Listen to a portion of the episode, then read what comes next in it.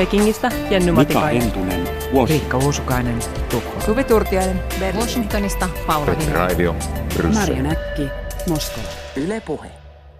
Miten Euroopan käytävillä oikein sovitaan ja solmitaan asioita ja millaiset ihmiset sitä tekevät? Muun muassa tätä kysymystä pohdimme tänään Mistä maailma puhuu -ohjelmassa Petri Raivion kanssa, eli soittelemme Brysseliin täältä Pasilasta. Keskustelemme myöhemmin myös vähän siitä, miten oikein EUn ja Kiinan suhteet kehittyvät. Mutta päästetään Petri saman tien ääneen ja soitetaan tuonne Brysseliin. Petri Raivio, Bryssel. Terve Petri. Terve Iida. Tällä hetkellä Yhdysvalloissa on Trump ja Venäjällä Putin ja Turkissa Erdogan ja niin edelleen, ja politiikka on henkilöitynyt hyvin selkeästi. Onko tätä samaa tapahtunut siellä EU:ssa sun mielestä? Tuo on aika paha kysymys, koska EUhan niin kuin lähtökohtaisesti se on tällainen virkakoneisto, joka tavallaan niin kuin, jonka ei sillä tavalla ainakaan se alkuperäinen ajatus ei ollut se, että sen pitäisi jotenkin henkilöityä tai mitenkään erityisesti edes politisoitua, mutta nyt ehkä tässä on ollut, se on totta, että tässä viime vuosina täälläkin on ollut pyrkimystä ikään kuin tehdä EUsta ehkä vähän entistä niin kuin poliittisempi, ja samalla kun sitä tehdään poliittisempi, niin se tietyllä tavalla ehkä asiat myös henkilöityy enemmän. Se on totta, että paljon täällä puhutaan, etenkin täällä niin sanotussa Brysselin kuplassa, jossa minä olen, jossa on niin kuin erilaisia toimittajia ja tahoja, jotka tätä touhua täällä seuraa, niin aika paljonhan täällä puhutaan totta kai niin kuin henkilökemioista ja henkilösuhteista ja erilaisten johtajien väleistä ja miten ne niin kuin tulevat toistensa kanssa toimeen, miten ne suhtautuvat toisiinsa ja kuka niitä naruja siellä sitten loppupeleissä vetelee, mutta mun on vaikea sanoa sitä, että onko tätä nyt enemmän kuin sitä oli vaikka joskus 10 vuotta sitten, 20 vuotta sitten, jolloin mä en ole täällä itse vielä ollut. Ehkä EU-politiikkaa ei ole vielä pystytty ihan brändäämään silleen sellaiseksi House of Cards-tyyppiseksi jännitysnäytelmäksi, ja senkään takia ihmiset ei siitä niin suoranaisesti innostu, mutta nyt siellä on ilmeisesti kuitenkin käynnissä tällainen tietynlainen vallan henkilöityminen. Olit juuri siellä Strasbourgissa seuraamassa äänestystä, joka liittyi uuteen komission pääsihteeriin Martin Selmayriin. Voitko vähän kertoa, että minkä takia Selmayr on juuri nyt niin kiinnostava henkilö EU-politiikassa? No kun mainitsit tuon House of Cardsin, niin se kiehtoo juuri tämän takia, koska tässä on kysymys siitä, että kuka tätä valtaa täällä oikeastaan loppujen lopuksi käyttää. Ihan lyhyesti sanottuna siis Martin Selmayr on henkilö, johon tämän politiikan ei periaatteessa pitäisi niin kuin henkilöityä. Hän on ollut ikään kuin taustavaikuttajana, häntä ei ole valittu millään vaaleilla mihinkään tehtävään, hän ei itse asiassa edes juurikaan anna haastatteluja tai esiinny julkisuudessa, mutta nyt sitten kuitenkin hänen ympärilleen on kehkeytynyt tällainen vyyhti ja tämmöinen jupakka, joka liittyy siihen, että millä tavalla hänet nostettiin tähän Euroopan komission vaikutusvaltaisimpaan virkamiestehtävään. Ja siitä tosiaan tuolla Strasbourgissa nyt tällä viikolla puhuttiin. Voitko ihan vähän kertoa siitä, että siis Selmayr on nyt komission pääsihteeri, niin minkä takia komission pääsihteeri on niin tärkeä ja vaikutusvaltainen hahmo EU:ssa? Se komission pääsihteeri tosiaan johtaa tätä yli 30 000 virkamiehen komissiota, joka tuottaa siis käytännössä lainsäädäntöä.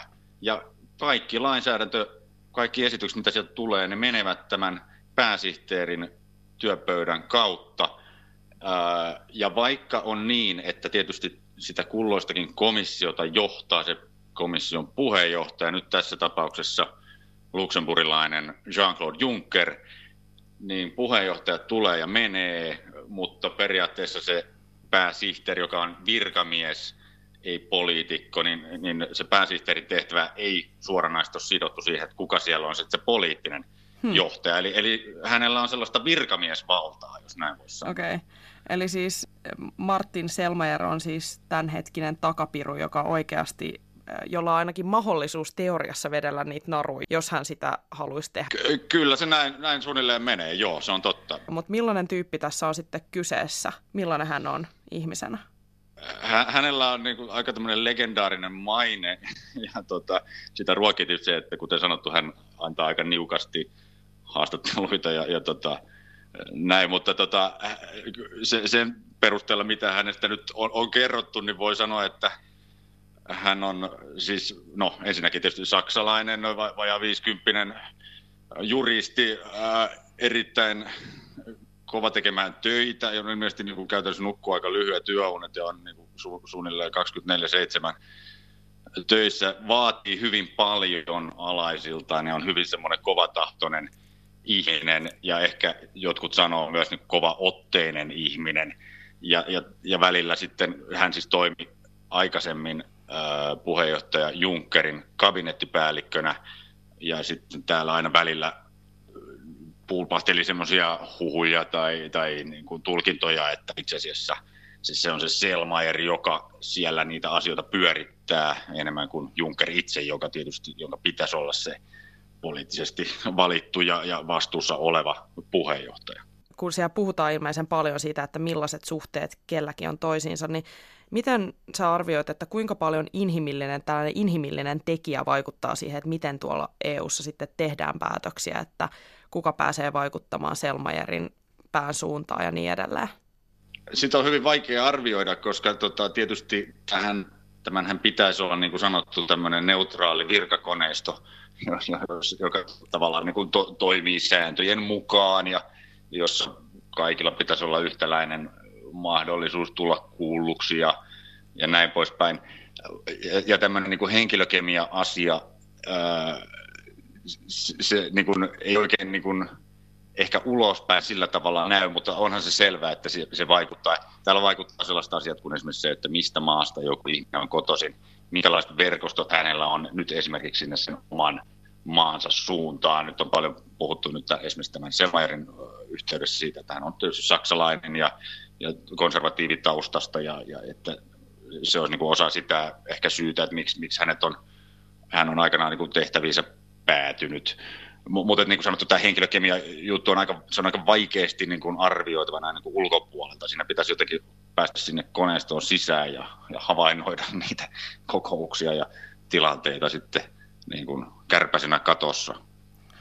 Niin, että saa hengailla tarpeeksi pitkään vesipisteellä, että kuulee kaikista parhaat juorut siinä ohi mennä. Ootko sä koskaan siellä ollessasi todistanut sellaista tilannetta, jossa sä olisit nähnyt, että nyt ei ole henkilökemiat kohdallaan tai päinvastoin, että selkeästi joillain kahdella poliitikolla tai virkamiehellä juttu luistaa niin hyvin, että se varmasti vaikuttaa siihen, että miten ne päätökset syntyy?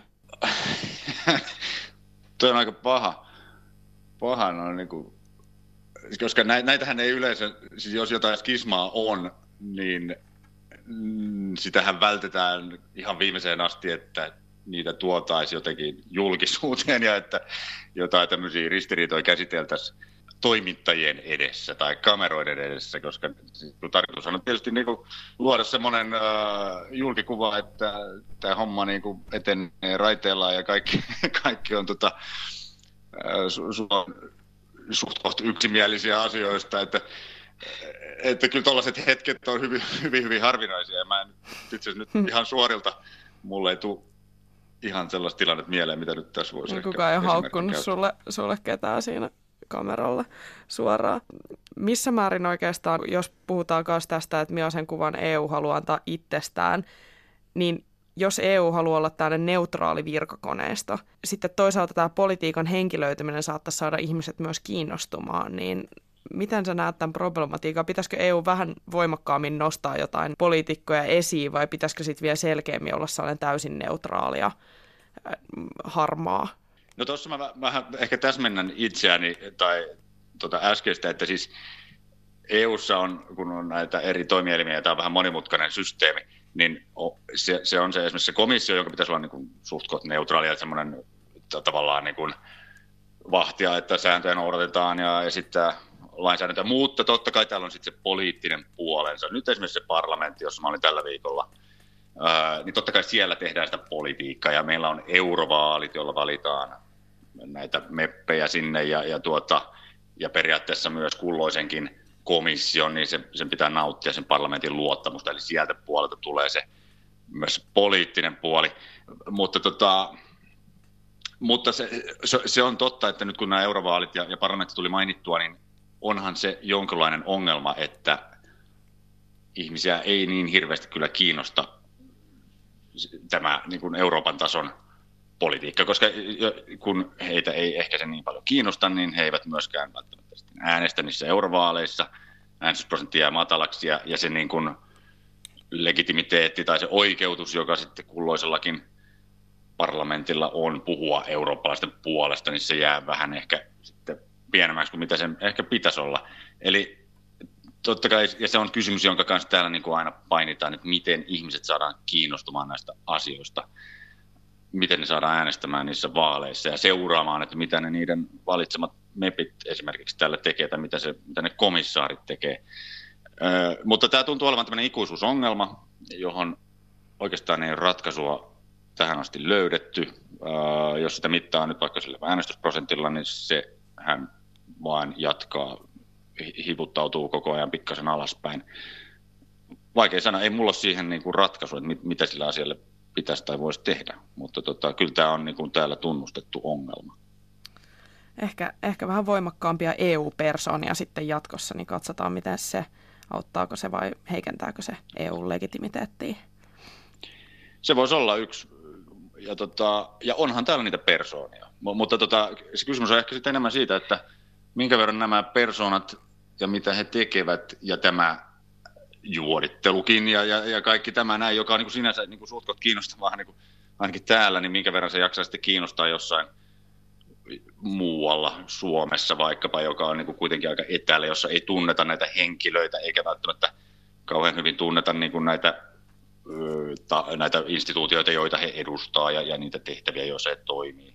Eli siis tavallaan, kun ei ole esimerkiksi Suomessa, ei niin kuin hirveästi ole perinnettä semmoiselle Euroopan tason poliittiselle keskustelulle, niin sitten tulee vähän sellainen munakkana ongelma, että miten semmoista keskustelua voisi lähteä luomaan, kun sitä ei ole tähän asti ollut ja kun ihmiset ei vielä tunne sillä tavalla, niin, tai ehkä niin kuin, ei ole niin kuin sellaista niin kuin luontevaa mielenkiintoa, kun vertaa vaikka johonkin Saksaan tai Ranskaan, jossa siis nämä asiat ehkä esimerkiksi uutisoidaankin paljon näkyvämmin ja niihin on niin kuin enemmän kysyntää siis sen tyyppiselle keskustelulle. Niin, ehkä me oikeasti tarvittaisiin joku EUta vähän popularisoiva TV-ohjelma, jossa suomalainen komissaari seikkailee tai joku EU-avustaja, niin saadaan vähän tunnettavuutta.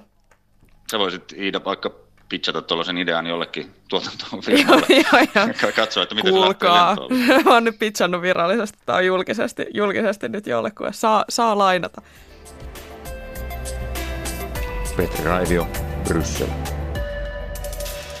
Vähän Martin Selmayrin liittyen kuukauden toinen puheenaihe on ollut nyt tietosuoja ja esimerkiksi Facebook-skandaali, joka on Yhdysvalloissa aiheuttanut sen, että Facebookin toimitusjohtaja Mark Zuckerberg on ollut ihan kongressin edessä kuultavana. Selmayr liittyy tähän aiheeseen sillä tavalla, että hän on lobannut EU-hun tällaisen uuden datasuojelulain. Millä mielin, Petri, tätä Zuckerbergin kuulemista on EU:ssa seurattu?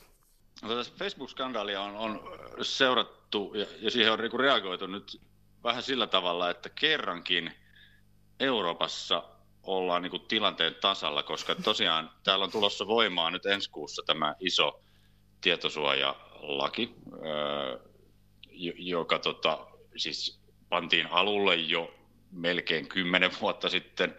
Se lakiesitys tuli ehkä 6 vuotta sitten ja se meni tämän koko koneiston läpi pikkuhiljaa ja nyt ihan sattumalta se on tulossa nyt just voimaan, joka säätelee juuri näitä asioita, joista nyt Facebook-kohun yhteydessä on puhuttu sitä, että mikä oikeus ihmisillä on omiin henkilötietoihinsa, joita esimerkiksi joku Facebook niin kuin pitää hallussaan, mitä sanktioita tämmöisille yrityksille pitäisi olla, jos se käyttää jotenkin väärin näitä henkilötietoja ja näin poispäin. Ja nyt sitten tosiaan sattumalta on niin, että EU:ssa on kehitelty tämmöinen laki, joka on nyt just tulossa voimaan ja samaan aikaan Facebook on liemessä näiden asioiden kanssa Yhdysvalloissa.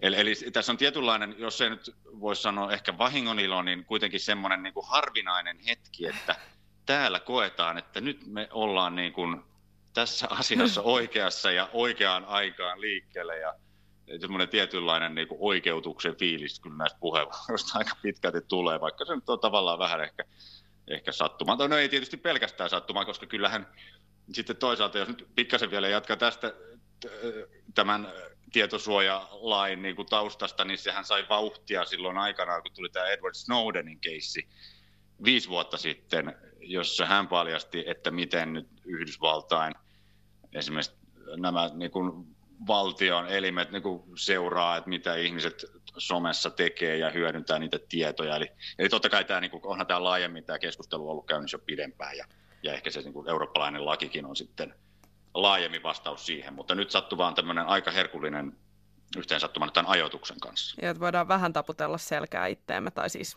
me tietenkin osana EUta. Miten tämä EUn suhde Facebookiin ylipäätään on nyt kehittynyt?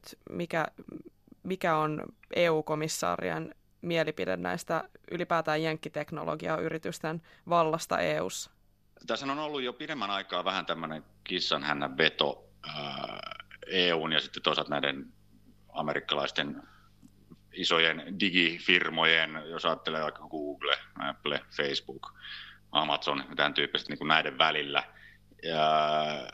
Ja Euroopassa on närästänyt ehkä oikeastaan niin kuin kaksi asiaa, mitä näihin firmoihin tulee. Yksi on ollut se, että jotkut niistä on todettu, että ne on käyttänyt niin kuin hallitsevaa markkina-asemansa väärin, koska ne on niin isoja sillä omalla alallaan, niin on ollut useampikin tämmöinen keissi, jossa on todettu, että siinä on niin kuin, että ollut tämmöisiä kilpailulakiin liittyviä ongelmia. Ja sitten ehkä se isompi juttu on ollut nyt sitten tämä veronmaksu, eli täällä on vähän ehkä ollut turhautumista, siis paitsi nyt täällä Brysselissä ja tässä koneistossa myös näissä eurooppalaisissa pääkaupungeissa on ollut turhautumista siihen, että monetkaan näistä yrityksistä ei oikeastaan maksa kunnolla veroja Eurooppaan, ne osaavat hallinnoida niitä tulovirtojaan ja kirjanpitoaan sillä tavalla, että ne esimerkiksi yhteisöverot minimoidaan ja maksetaan vaan jonnekin Irlantiin esimerkiksi, jossa on niin kuin hyvin alhainen prosentti. Ja tätä on nyt sitten haluttu kanssa ruveta jollain tavalla ratkomaan. Sillä saralla nyt ehkä sitten isoin juttu on tämmöinen digivero, niin sanotusti, joka tuli tässä itse asiassa ihan muutama viikko sitten, semmoinen esitys siitä, että tämmöiset yritykset, jotka tekevät ikään kuin rahaa sillä, että niillä on käyttäjiä, jotka tuottaa niille tietoa ja sitten ne myy vaikka mainoksia tai jotain tällaista näin, niin sellaisia yrityksiä alettaisiin verottaa niin kuin niiden maakohtaisen liikevaihdon perusteella. Okei, eli toi iski sitten Googlen mainoksiin ja niin edelleen. Ja esimerkiksi nyt sitten vaikka just Facebookiin. Tällä halutaan niin kuin kerätä niin kuin sitä verotuloa myös tänne Eurooppaan näiltä firmoilta. Ja tämähän on niin kuin herättänyt närää sitten taas Yhdysvalloissa. Siellä on niin kuin hallitusta myöten paheksuttu sitä, että tämä on nyt sitten joku niin kuin amerikkalaisten vastainen veroidea ja koetaan, että se on epäreilu. No sitten taas täällä sanotaan, että ei tämä nyt kohdistu pelkästään amerikkalaisiin, vaan että itse asiassa suurin osa niistä yrityksistä, joihin tämä kohdistuu, on niin kuin muualta kuin Yhdysvalloista kotoisin. Eli tässä on tämmöistä niin kuin sanailua ja kissahännän vetoa kyllä ollut jo pidemmän aikaa, ja nyt se tuntuu edelleen jatkuvan ja pikkasen ehkä jopa kärjistyvänkin. On ollut paljon pinnalla tämä Yhdysvaltojen ja Kiinan välinen kauppakiista, tai oikeastaan jo kauppasota melkein voisi sanoa, niin missä määrin EU harrastaa tällaista samanlaista omien markkinoiden suojelua? Me puhutaan paljon avoimista markkinoista, mutta millaisia esteitä EU sitten yrittää rakentaa sille, että ulkopuoliset toimijat tulisi ihan riehumaan EU-markkinoilla?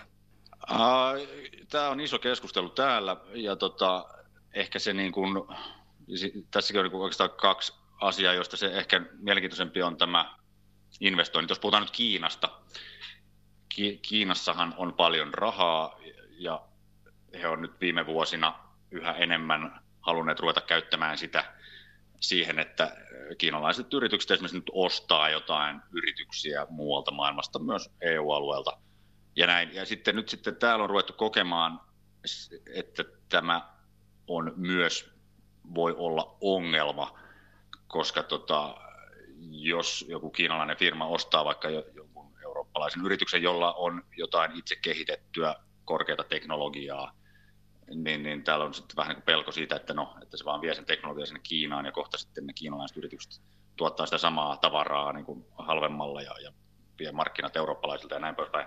Onko tästä niin jotain esimerkkejä ollut jo, että miten niin kuin, onko yhtään yritystä siellä estetty ostamasta tai niin kuin, että mitä siellä tarkoitetaan siellä teknologialla, jos pelätään, että Kiina veisi sen?